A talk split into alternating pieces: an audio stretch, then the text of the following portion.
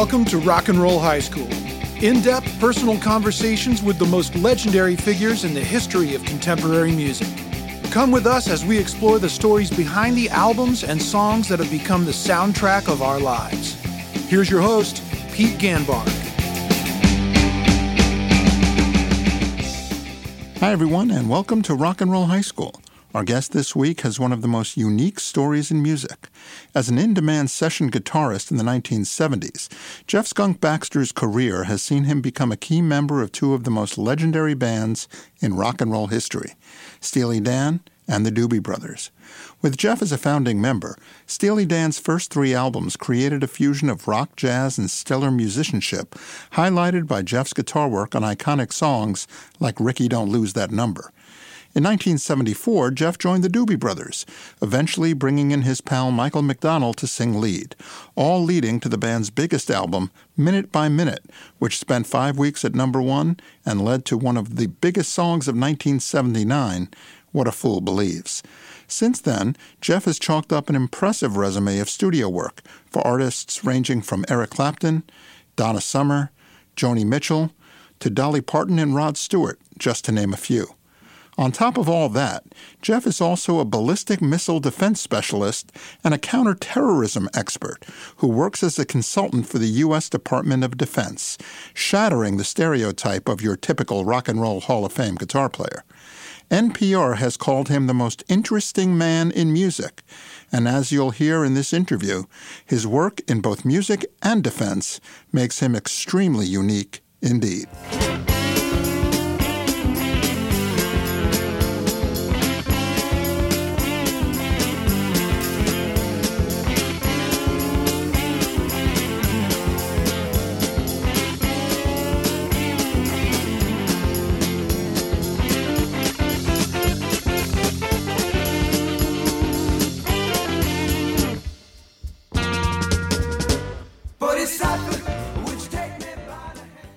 Hi, everyone. Welcome to Rock and Roll High School. I am thrilled today to welcome our special guest, Jeff Skunk Baxter.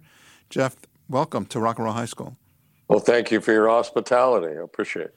Yeah, it's it's so interesting your life and your story, and we don't have a ton of time, so we're going to try to get as much of it baked into one hour as we can. But I would love to start by referencing a piece that came out last week on NPR with an interview that you gave for the World Cafe. And NPR World Cafe referred to you as someone who might be, quote, the most interesting man in music.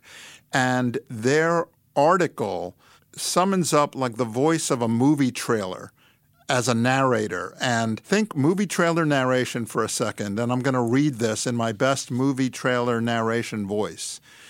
He, he's a rock and roll Hall of Fame guitarist who took up a side hobby as a ballistic missile defense specialist and added counterterrorism expert for good measure.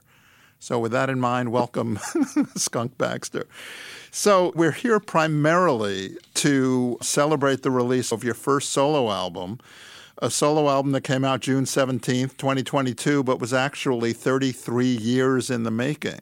So, more or less. How does it feel to finally release your first solo album? It's great. I mean, what can I say? It's like the first time you're driving down the street and you turn on the radio in your car and you hear one of your songs on the radio. It's well, delightful doesn't describe it. It's very fulfilling. It's kind of the last thing on my bucket list musically.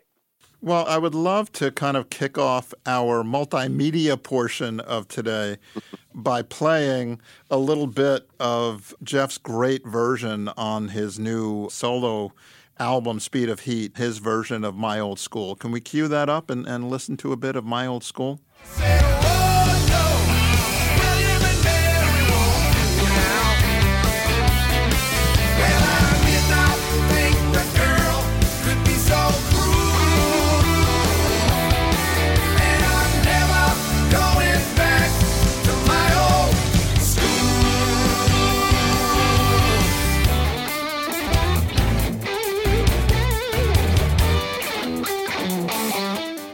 Well, the guitar is unmistakable, but not a lot of people have heard you sing like that.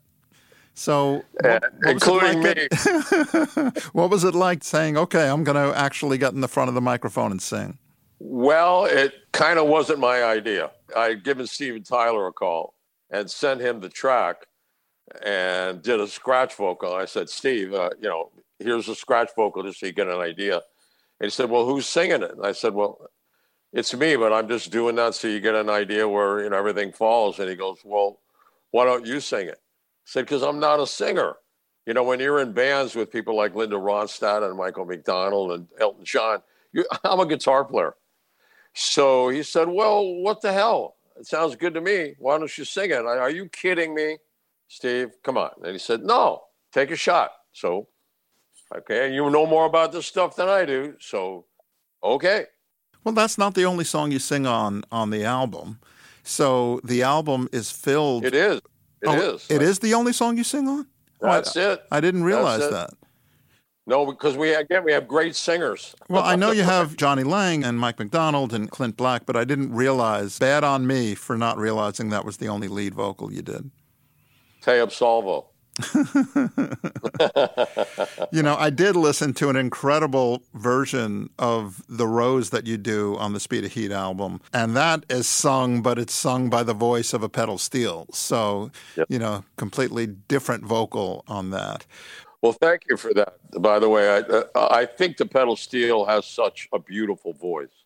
And I don't think anybody's ever done an a cappella, if I may use that term, just pedal steel with nothing else. And the first verse is that I just wanted people to hear how beautiful the voice is. And especially since I did that track to honor my father.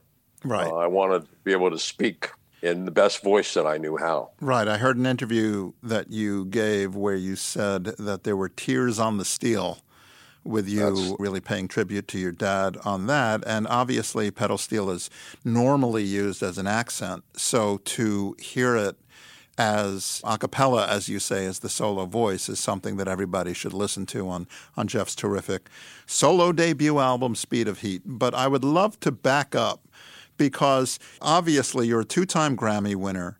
You are a founding member of Steely Dan. You were part of the iconic mid to late 70s lineup as a member of the Doobie Brothers. You won two Grammys, as I said, as a member of the Doobie Brothers. You're a member of the Rock and Roll Hall of Fame. And then you have this side hustle, which is unique to anyone that we've ever interviewed on this program that I'd like to get into as well. But let's back up to the beginning. You were born in D.C. Oh, I don't know if, if my commanding officer said it heard that I was on a, doing a side hustle. I don't know. I probably be charges, but I do, I do. I understand what you're saying. How about two jobs? I remember when I was a kid, there used to be this board game called Careers. I used to play it all the time, but the rules said you could only have one career, and I told my friends I wasn't going to play unless I could have as many careers as I wanted. I think the whole concept of a career certainly helps on some level helps other people define you, but a career is a pathway. And I would posit that there are multiple pathways to get to the, the same result, or multiple pathways to give you a multifaceted, in depth, different point of view on what you do. So I think it's imperative to have multiple careers. Right. So you don't see yourself if someone says, Hey, Jeff, what is it that you do? You can't really answer that simply in one sentence because you do a lot. Well, I see your point. I guess what do I do? I try to interpret life with the best tools that I have, and I try to learn as much about life with the best tools that I have. That's a great answer. Let's start at the beginning. So, you were born in D.C., but you moved to Mexico City for your dad's work and your dad was, for lack of a better comparison, your dad was Don Draper, like an ad man for J. Walter Thompson, right? Without the issues, yeah.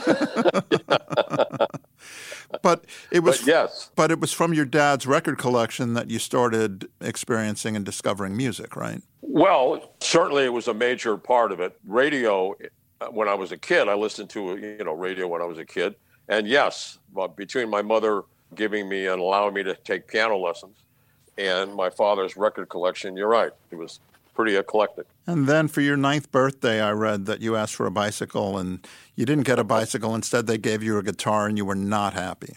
I was pissed off, yeah. So I, I, I, hung it on the wall.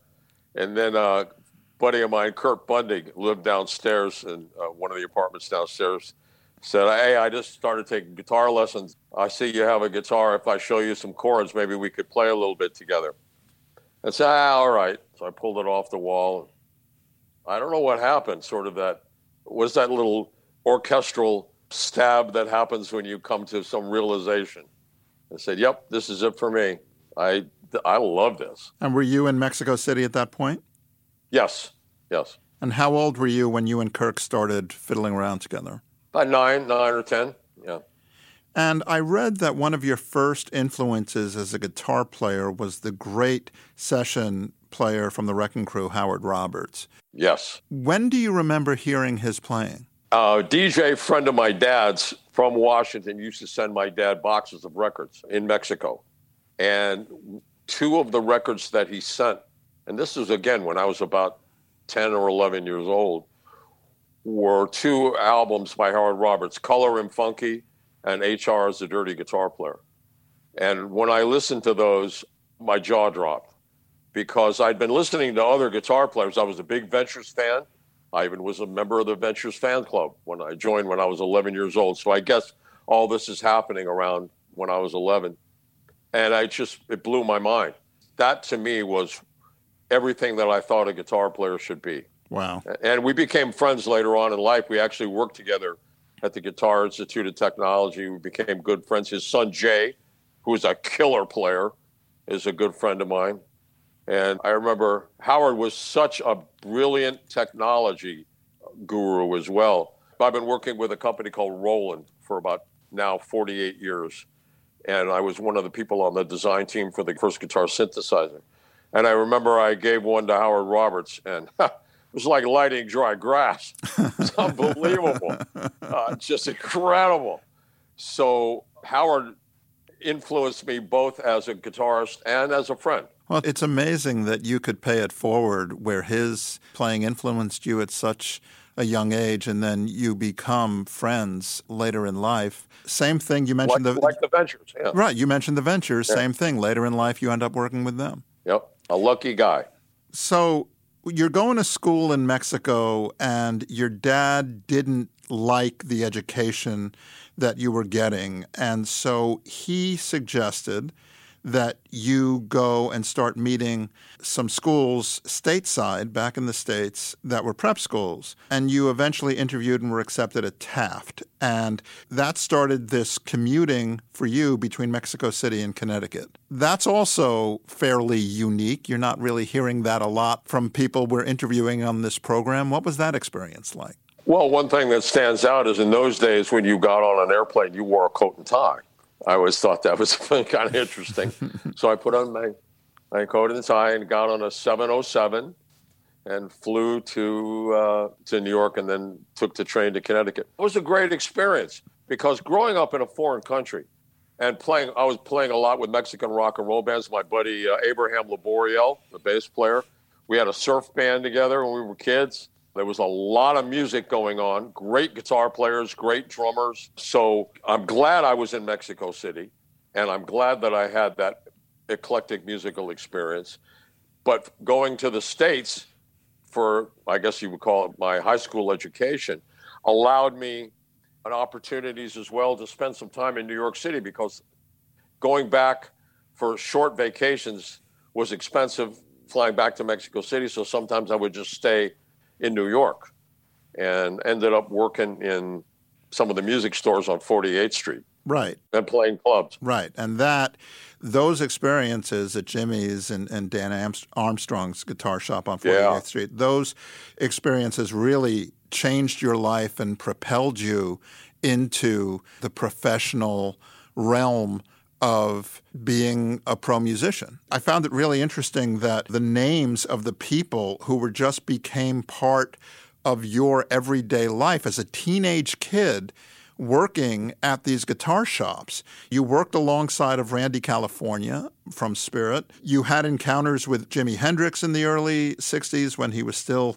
called Jimmy James. When you eventually worked at Dan Armstrong's, guys like Mike Bloomfield and Frank Zappa would come in. Don't forget Sam Brown and Eddie Diehl. I mean, Eddie Diehl is the best bebop guitar player I've ever heard in my life.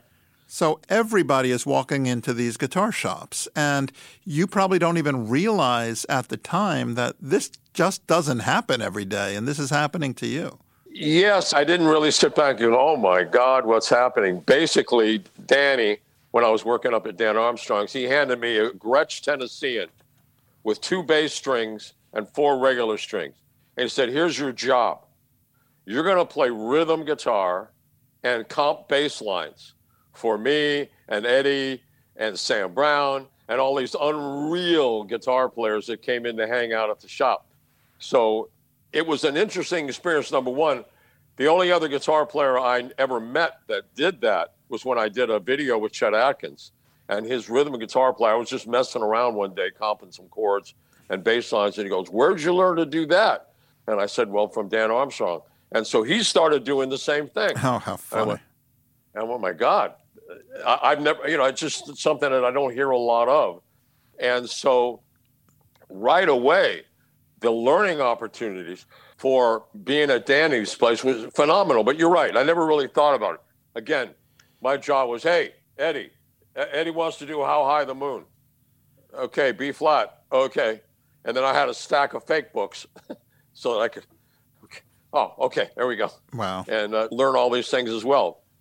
Well, I love the story that one day a left handed guitar player walks in and says, Hey, I've got this Duosonic guitar. And you ended up converting it from right hand to left hand. And that was Jimi Hendrix. Well, actually, yeah, he had a beat up Duosonic and he wanted to upgrade, get a better instrument. And I had done custom work on a Fender Stratocaster that was strung up for a left-handed player, even though it was you know, but strung up right-handed. So I just done some mods, and so I said, well, okay, try this, and he really liked it, so I traded him even for it. Got my ass kicked and uh, th- docked three weeks' pay for making what the guys at Jimmy's, Jimmy and Frank, said was a not smart business deal. It's okay, you know. it, it opened a door, and I made a pretty good friend. Yes, you're right. Jimmy James. Jimmy I think James, he'd just come right. back from playing with Joey Dee and the Starliters, right. I think. Right. Yeah. And Les Paul would come in all the time too, right?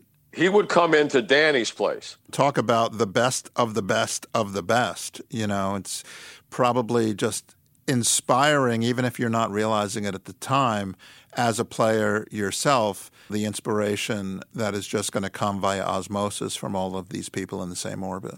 Right. I would say that Dan Armstrong's shop was the MIT of the College of Musical Knowledge.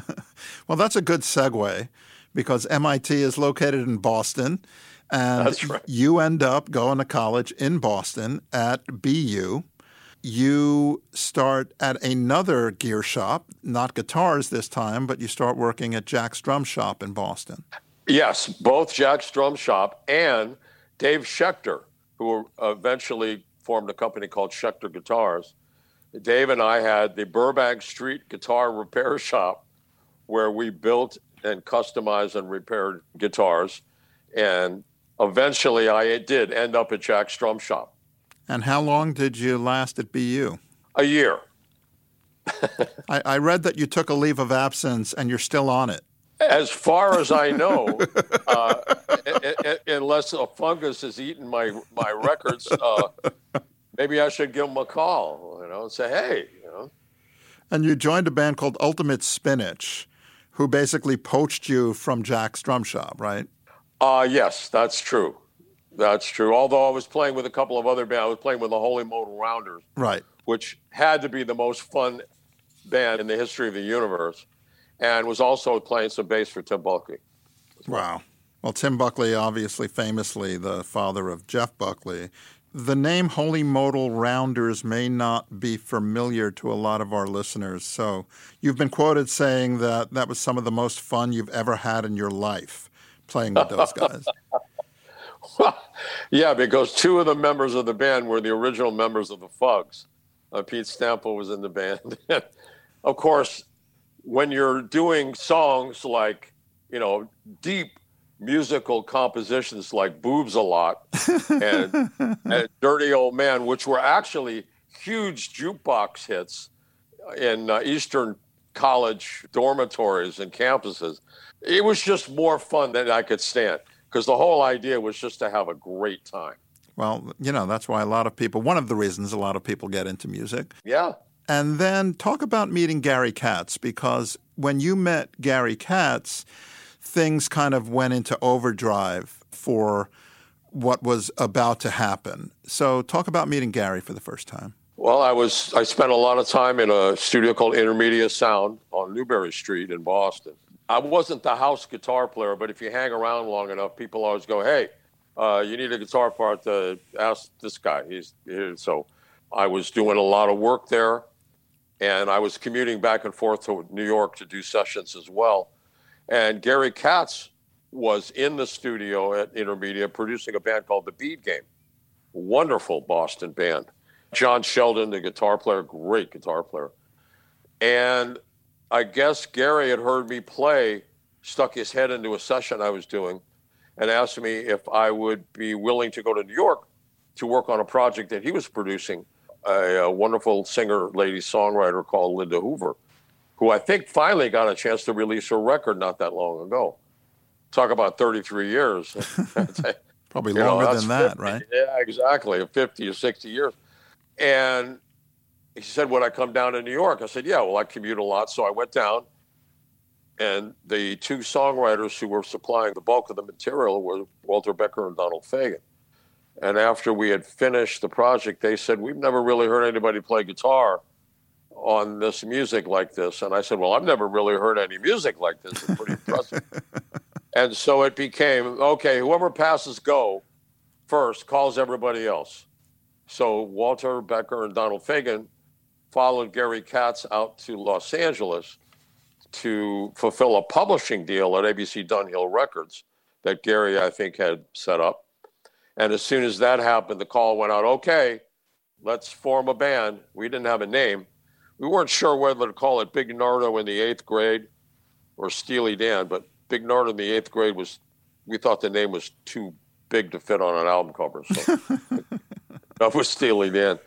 But that's kind of how it all happened. Well, I heard you tell a story about how they were setting up in the offices of ABC as writers, and they forgot or didn't care about breaking down their gear one night. And then, right. kind of, can you fill in the uh, story after that?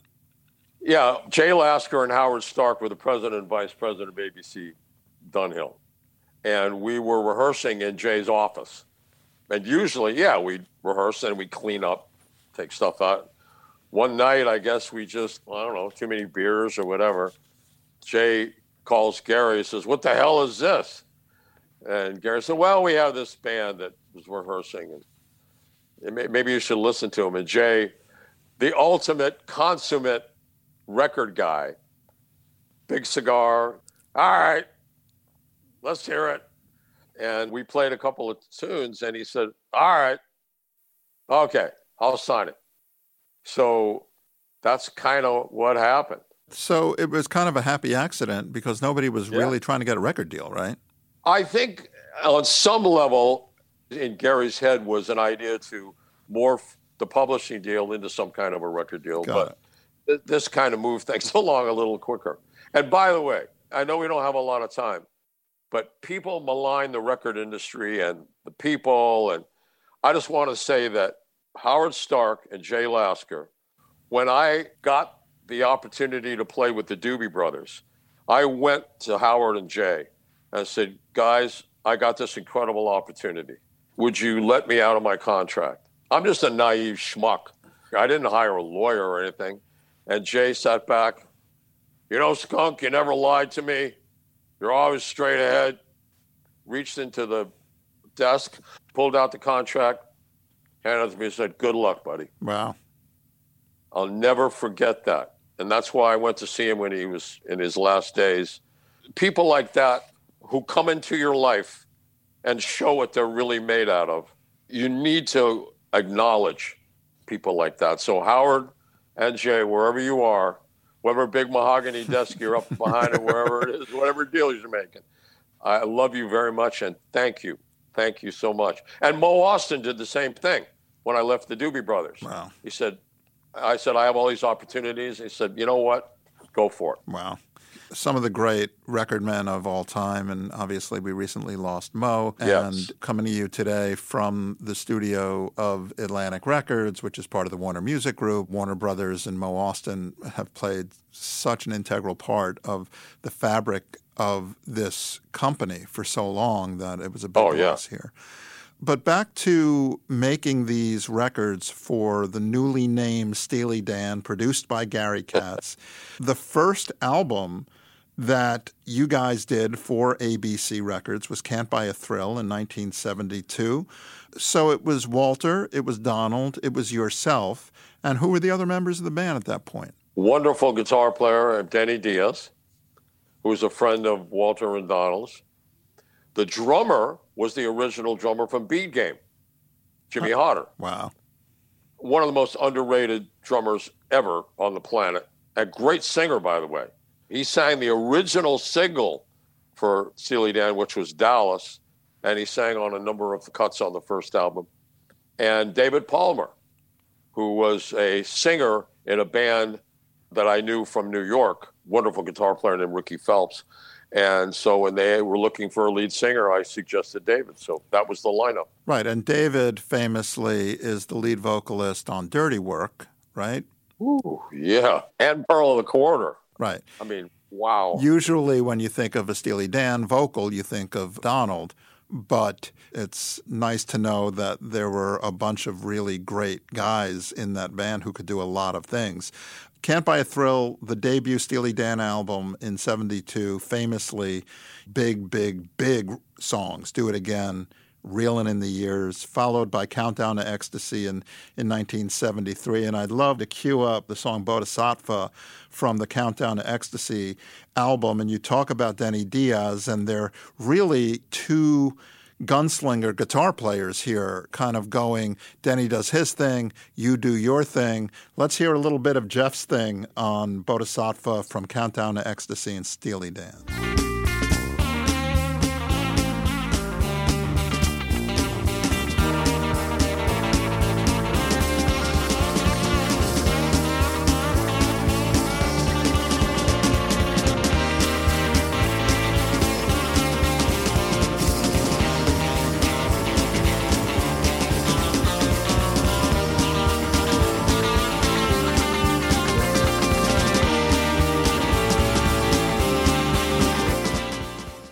Good. Gets a little thermonuclear. And then the third and the last studio album that you made as a member of Steely Dan was Pretzel Logic. And while we have this great playback going, let's hear a little bit of Jeff's amazing solo on Rikki Don't Lose That Number.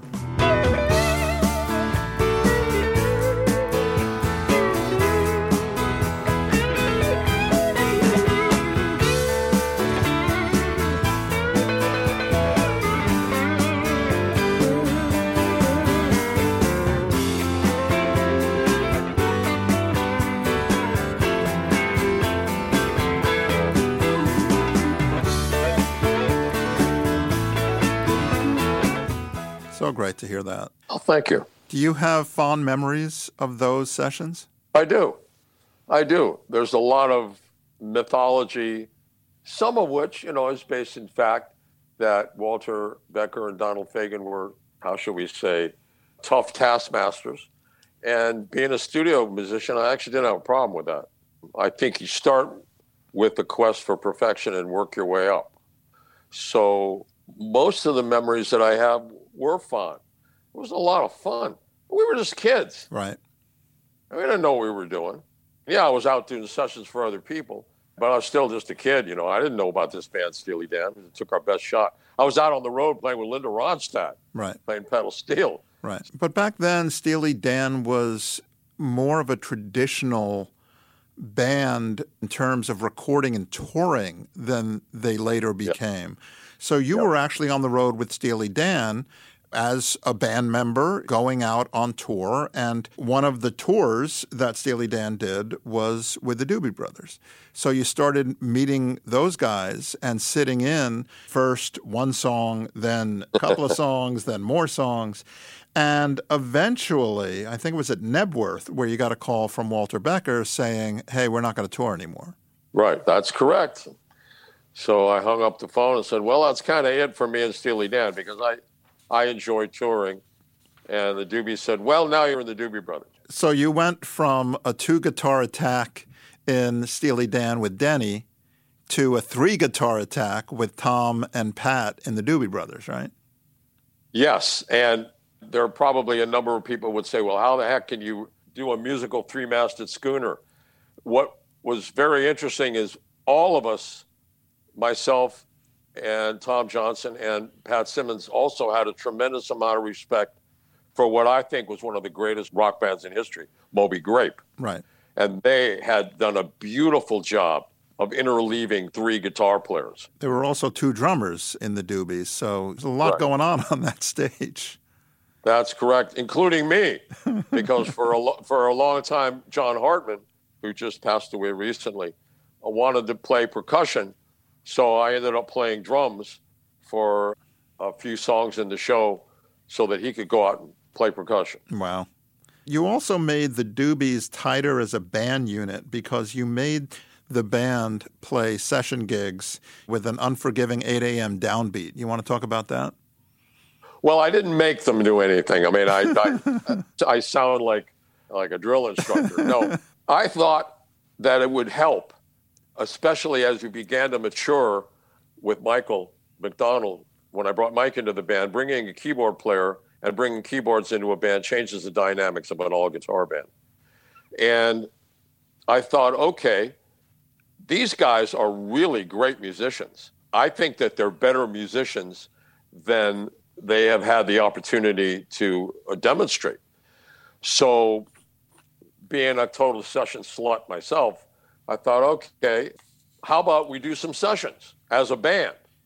And that will tighten everybody up, give everybody a different perspective, uh, help tighten everybody up and help them work as a unit in a slightly different manner. And yeah, eight o'clock, nine o'clock downbeat, producer doesn't care what band you're in how long your hair is and you know what big rock star you are.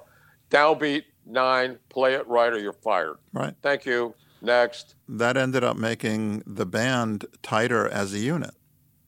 Absolutely. There's no doubt about it. Not to mention giving everybody in the band opportunity, musical opportunities that they would have never had. Right. And because of their deep talent as musicians, them being able to leverage that and take advantage of that, adding to their eclecticism, experience, whatever the words that you want to use. I do remember we were working on Living on the Fault Line, which is a pretty amazing album, I think, with the Doobies. I think it, that is the album that helped transition into Minute by Minute. Keith Knudsen was listening back to one of the tracks and said, I dropped a snare drum beat in bar 51. went, Bingo. You got it. There now you, you, got it. There you go. That's now I'm, awesome. I wasn't. This is not impugning or in any way, shape, or form denigrating the musicianship of the band. Basically, what I'm saying is their capabilities were deeper, maybe, than they even thought. Right. And your suggestions helped bring that out of them. What were some of the sessions that you guys did as a band unit, being session musicians, you know, just name a couple first that come to your head because obviously there are going to be records that everybody knows, but not everybody is going to know who's playing on them. Well, I think we did, and I'm trying to remember back, I think we did some work with Leo Sayer. Uh, we did some work with Carly Simon because Ted Templeman was producing, and he saw that the band was starting to do some session work. Hoyt Axton, gosh, I got tweaking my brain here to, to remember the different folks that we work yeah, with. I mean, it's a great mix of people, but it's funny how it's all interconnected because you mentioned Living on the Fault Line, and Living on the Fault Line features a song co written with Michael McDonald and Carly Simon called You Belong to Me. So it's all, it's all interrelated. The albums that you did with the Doobie Brothers, you know, Stampede in 75, prior to Mike McDonald joining the band. A song that everybody may know from Stampede was the Motown cover of Take Me in Your Arms, you know, Kim Weston cover. And then I didn't realize that it was you, Jeff Baxter, who brought Michael McDonald into the Doobie Brothers because you guys had met via Steely Dan. Yeah, Michael was out with us in Steely Dan touring with us. Then when Tom Johnston had had some serious health issues, we were kind of in a situation where we either had to move forward or stop. And I had suggested that Michael join the band, sent him a one way ticket to New Orleans, where we had started to do a gig at the Louisiana State University and had to not appear. Came back the next week, got five encores, and that kind of changed the dynamic. And I'm sure that there are people that may have personal negative feelings towards that. But I would just say a great band is a great band. It didn't hurt Fleetwood Mac. It didn't hurt. There are a number of bands that decided to have another look at what they did. Right. And that doesn't denigrate or in any way undermine the quality of work done before. Art is ever evolving. And as musicians, should be. Yeah, I mean, it definitely should be. And music is art, and musicians are artists. And yeah, I mean, you won't hear any of that from me. I mean, I love the pre Michael McDonald stuff. I love the Michael McDonald stuff. The next three albums that you were part of with Michael McDonald and Pat and the rest of the guys in the Doobie Brothers were Taking It to the Streets in 76, Living on the Fault Line, which we mentioned in 77. And then the big one was Minute by Minute in 79, of which you won your two Grammy Awards. We had Kenny Loggins as a guest on this program recently, and he talked about meeting Mike McDonald for the first time. And the first time they met, they wrote What a Fool Believes. What do you remember about hearing that song for the first time? First time Michael played it, we were just hanging around at my house. And I thought, wow, the syncopation. I don't know where you came up with that idea, but it's very unique, very different, and is very compelling. I was pretty impressed. Let's hear a little of Jeff and the Doobie Brothers on What a Fool Believes.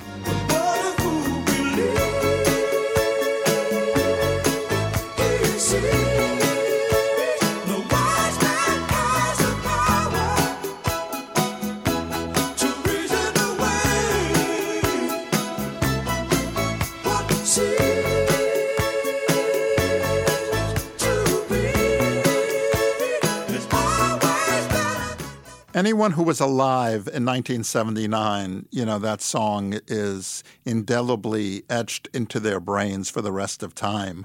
So thank you for that. It's indelibly etched in my brain because the synthesizer parts, when we went out on the road, the and I'm not going to name the brand of synthesizer that Michael was using, never worked.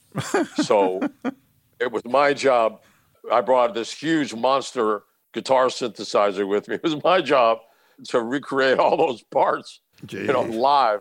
That's okay. You know, you got to love it. That's what it's all about. Well, you left the Doobie Brothers, as you mentioned. Mo kindly ripped up your contract following Jay Lasker's lead a few years earlier. But you left the Doobies, and then, you know, you were doing this amazing session work. And there are records, like I said before, you know, when talking about the Doobies as a studio group, playing on other sessions, there are records that we all know that we may not know it's you. Like literally, I didn't know, and I worked with her for a while. I did not know that Donna Summer's Hot Stuff, that's you playing the guitar solo where Giorgio Moroder is telling you to do your thing. That's correct.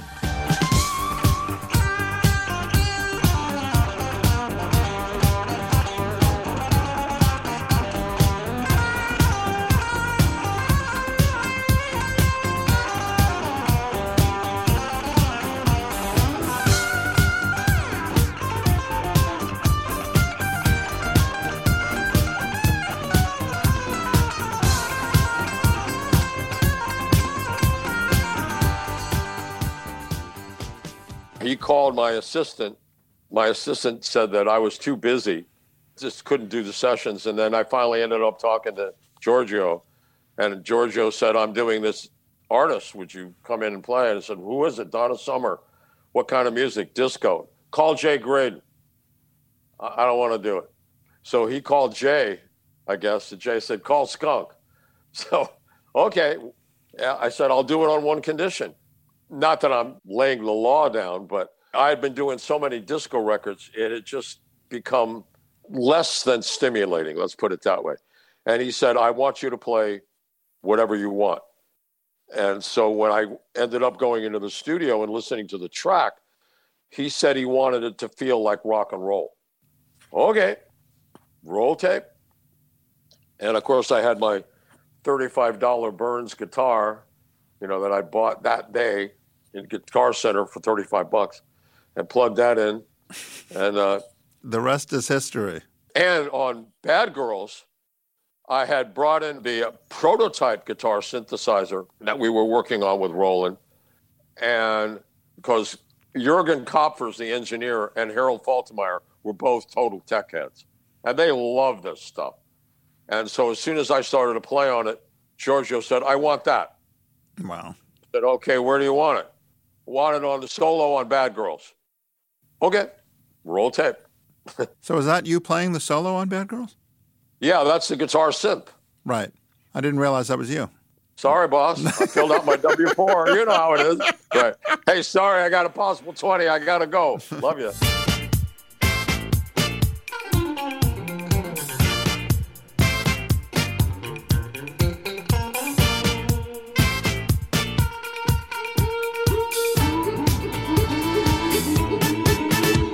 That's also you on the iconic 1981 recording of Dolly Parton's 9 to 5.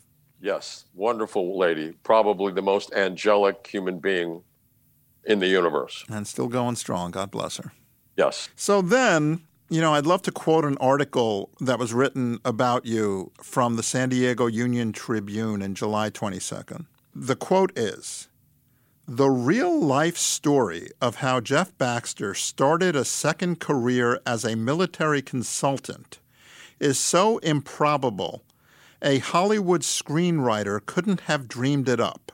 While helping a Los Angeles neighbor dig out from a mudslide in the late 1970s, Baxter learned that the neighbor, George Webb, was a retired engineer who had helped design the Sidewinder missile for the U.S. Navy. To thank Baxter for his assistance, the neighbor gifted him with subscriptions to the magazine's Aviation Week and to Jane's Defense. A self described autodidact, Baxter read both publications avidly and took a deep years long dive into almost all things defense related. As the music industry began to transition from analog to digital, he realized that the data compression algorithms and large capacity storage devices that the military was using in its hardware and software had practical applications for recording music.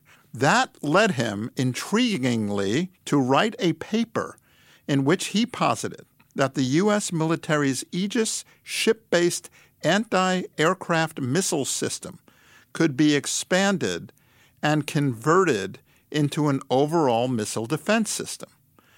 Again, I can honestly say, Jeff, we've done, you know, maybe 50 or 60 of these interviews. Those words have never come out of my mouth before. Aegis, yes. Fleet defense. So, so is, is that all true, what I just read? Yes. Well, it, George Wendt, W E N D T not Webb, but W E N D T George.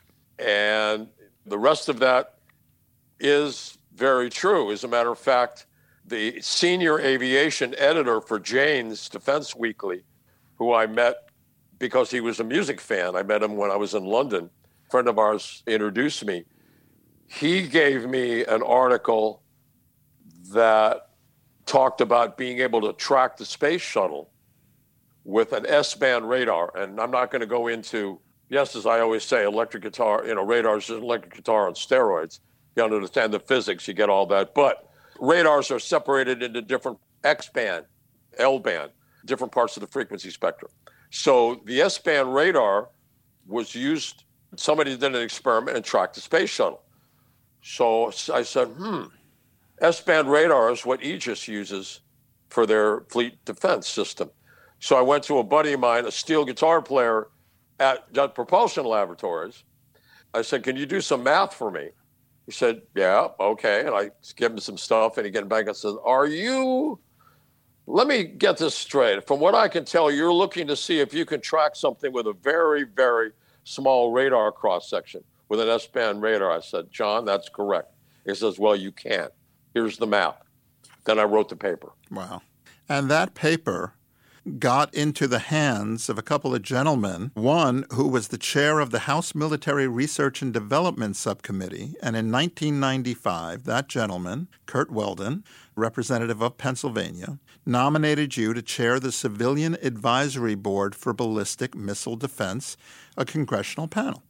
That's pretty much correct. Yeah, I think he was vice chairman of the Armed Services Committee and, yes, chairman of the Technology Committee, right? Just when all of this, the whole concept of missile defense was beginning to germinate. So, you know, I've read that you have security clearance. You know, this is real deal stuff. I also read that there was a Wall Street Journal article about you in 2005 where it talks about you were asked by the Pentagon to be the leader of the other side, the bad guys, in some war games. What was that like? It was very exciting. And to this day, that is really one of my major foci, would be the word, in my day job endeavors is to be a professional red team, hmm. red teamer. Did you enjoy being a bad guy? I did, and I still do. I currently am still heavily involved in that. Incredible. So it's almost like not to do a really bad job of a caption, but it's kind of like, you know, saving the world by day and rocking the stage at night. Well, I'll tell you, I know you mentioned something about the improbability of my life, but Hedy Lamarr came up with That's the concept true. of the frequency hopping radio when she was working for the Brits. That is true. Paul Reed Smith, who builds some of the most beautiful and iconic guitars in the world, has a company called Digital Harmonic that I, when he came to me with an idea, I took it right to the U.S. Navy, and they were absolutely stunned and excited about it. So he's in the business. Paul Rivera from Rivera Amplifiers, he's doing a lot of work for the Air Force, and Brian May, right, you know, astrophysicist, right, the partner of the gentleman that was his thesis guidance master was my partner at Lawrence Livermore, who then became the head of the physics department at the University of Rochester. Wow. So, yeah. So, not as weird as it may seem. Yes. My dad, who was born in Manhattan in the 1920s, had nothing to do with music. But his best friend growing up in the late 1920s in Upper Manhattan ended up being plucked. He was one of the kids in Manhattan who was plucked to work as a high school student on the Manhattan Project. And wow. When he, this gentleman, big reveal to come in a second, but when this gentleman went to college, all the Manhattan Project stuff was classified. So he couldn't talk about what he knew, but he knew a lot more than the physics professors at Columbia, where he was in college. And they failed him because they're like, You're making this stuff up. So they threw him out of college. And he said, Well, let me take some of that, you know, knowledge and apply it to audio recording and engineering. And that was Tom Dowd. I know that story, or I know part of that story. It's true. And it's again, it just reinforces what we're saying is if you probably trying to categorize people and put them in a box is not such a good idea. Number one, it shows usually shows some sort of fear that a person might have because they can't categorize people. And number two, it limits you as a person. Correct. And yeah, you're just reinforcing the idea. It's like in a, there's a movie called The Day After Tomorrow when the protagonist tells his son, You told your professor that he was wrong and he flunked you. And he smiles, like, I'm proud of my son. Of course, he flunked him. But yeah, I've had that experience. I'm not going to go into too much detail, but they did the same thing to my daughter in college when she had written a paper on limited nuclear war. And of course, since she's my daughter, her sources are Carlisle War College, Rand Corporation, all this stuff. And then the professor said, no, this, this stuff is, no, no, this stuff is unacceptable. I did have a conversation with the president of the university after that. But, but yes, it's very, you know, it's amazing how people just have a hard time accepting. Now they don't. I mean, almost every physicist I ever worked with at Lawrence Livermore and at MIT Lincoln Labs was a musician. Dr. Edward Teller, who invented the hydrogen bomb, was a concert pianist. We uh, actually planned to do a recital together. He was a big Mozart fan, but then he had a stroke. Charlie Townes, Albert Einstein was a concert violinist. I did These guys all understand the relationship between physics, frequency, vibration, and music. Go ahead. No, I was just going to say some of the politicians are musicians as well. Talk about the Coalition of the Willing. Ha, yeah, that's a great band. Undersecretary of State for Military Affairs on bass, former ambassador to Japan on drums, former ambassador from Hungary on guitar, former deputy director of the Department of Energy on guitar. I mean, you got to love it. You know? and, and, Tony Blinken, our, our, our, Secretary of State, sits in with us once in a while. Good fun. Good, good so, fun. back to Speed of Heat. Are you going to be out there playing these songs live for people? Well, we did an East Coast tour, played in New York and Washington, D.C. Actually, somebody came up to me when we were in Washington, D.C., and I, you know, I said, "Hey, if they drop a bomb on this place, you know, half the uh, intelligence community and the Department of Defense is going to get vaporized." But it was a great tour. We had a lot of fun. Then we did a West Coast tour, and then we went to Japan. It was about a month ago, and we're going to do another tour in the Midwest in December. Well, the record is great. It is called Speed of Heat, and the 33 year wait for you know the birth of this debut album, the debut solo album of Jeff Skunk Baxter, is out now, and I highly recommend listening to it. Jeff, this was a pleasure. Thank you so much for joining us. Well, in relation to what we were talking about before, uh, do you have a copy of the CD in front of you by any chance? I don't. I was listening to it on digital service providers, as they say. Have a look at the cover. And what you'll notice is there's a bunch of equations in the background. Oh, wow. The speed of heat is the thermodynamic, aerodynamic phenomenon of what happens when a body moves through the atmosphere and approaches Mach 1. So when I got a call about two months ago from a, a colleague at Northrop Grumman, said, Skunk, I said, uh, what's up? He said, I know what you're doing. Those equations on your album cover, those are oblong pressure wave uh, equations. I said, yep, you got it. So just want to make sure that we keep this connection connected. Well, you know, we all have heard of the speed of sound and we all have heard of the speed of light. And now we have heard, thanks to you, of speed of heat. Well, thank you for your hospitality. I, am amazed anybody cares what I have to say. Uh, you're very kind. Well, I appreciate you joining us. Thanks a lot. We'll see you soon. Thank you, sir.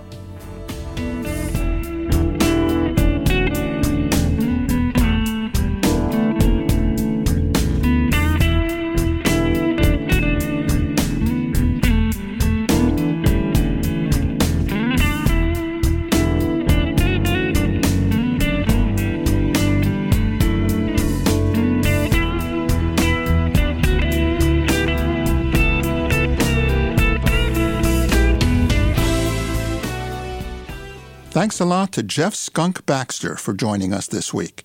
You can stay connected with Jeff at his website, jeffskunkbaxter.com, where you can link from there to all of his social media, as well as learn more about his upcoming appearances and tour dates. Thanks for tuning in. We'll see you next time for another episode of Rock and Roll High School. Rock and Roll High School is a presentation of Pure Tone Music in association with Warner Music. Produced by Pete Ganbarg, with assistance from Craig Rosen, Ron Robinson, Joe Pomerico, Kelly Sayer, Chris Costello, Willie Fastino, Catherine Hoppy, Kayla Flores, Zach Kornhauser, and Rich Mahan. Please visit our website at rockschoolpodcast.com for more info on past and future shows. All rights reserved. Rock, rock, rock,